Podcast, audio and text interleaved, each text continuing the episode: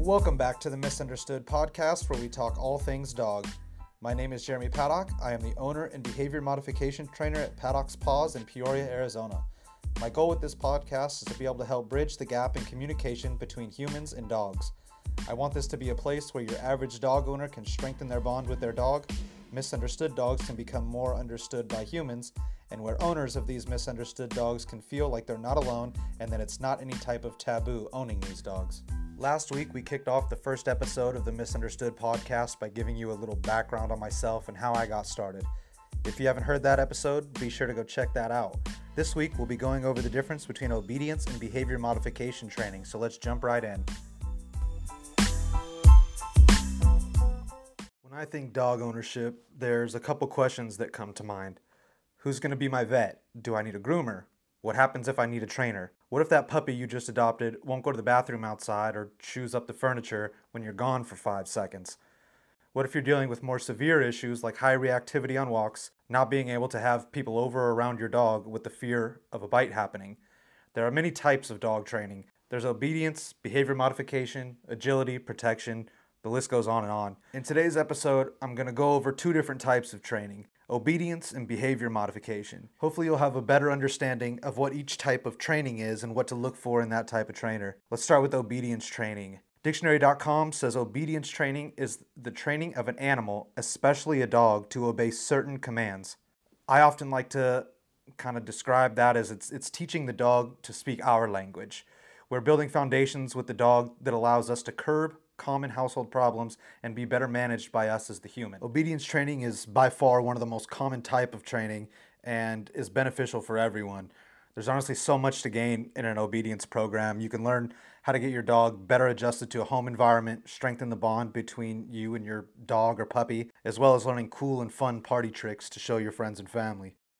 Obedience training is often held in private lessons or class environments. Sometimes board and trains are offered when your dog stays somewhere and has a foundation built by a trainer. With board and trains, though, you usually want to make sure some part of the program you are learning from the trainer, not the trainer doing everything just for you. I like to say that we don't reprogram the robot, it's a must that you learn how to handle your dog. Finding an obedience trainer should be honestly relatively easy. It's offered at pretty much all big box stores and small business trainers. Search around, get to know the trainer, and make sure that it's someone that can help you navigate your way through pet parenthood.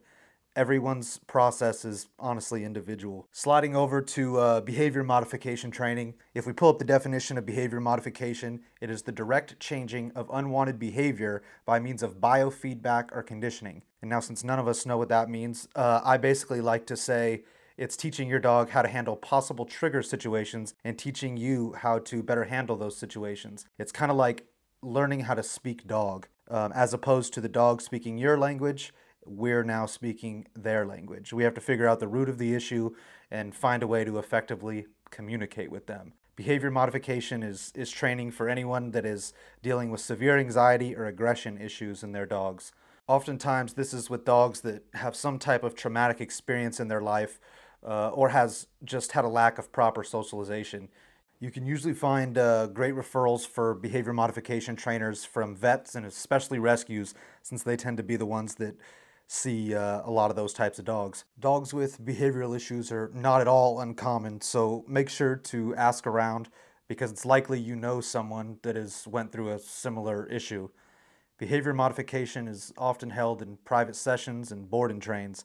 It's much less likely that it'll be held in a group class environment because of the severity and individual attention needed for the dogs.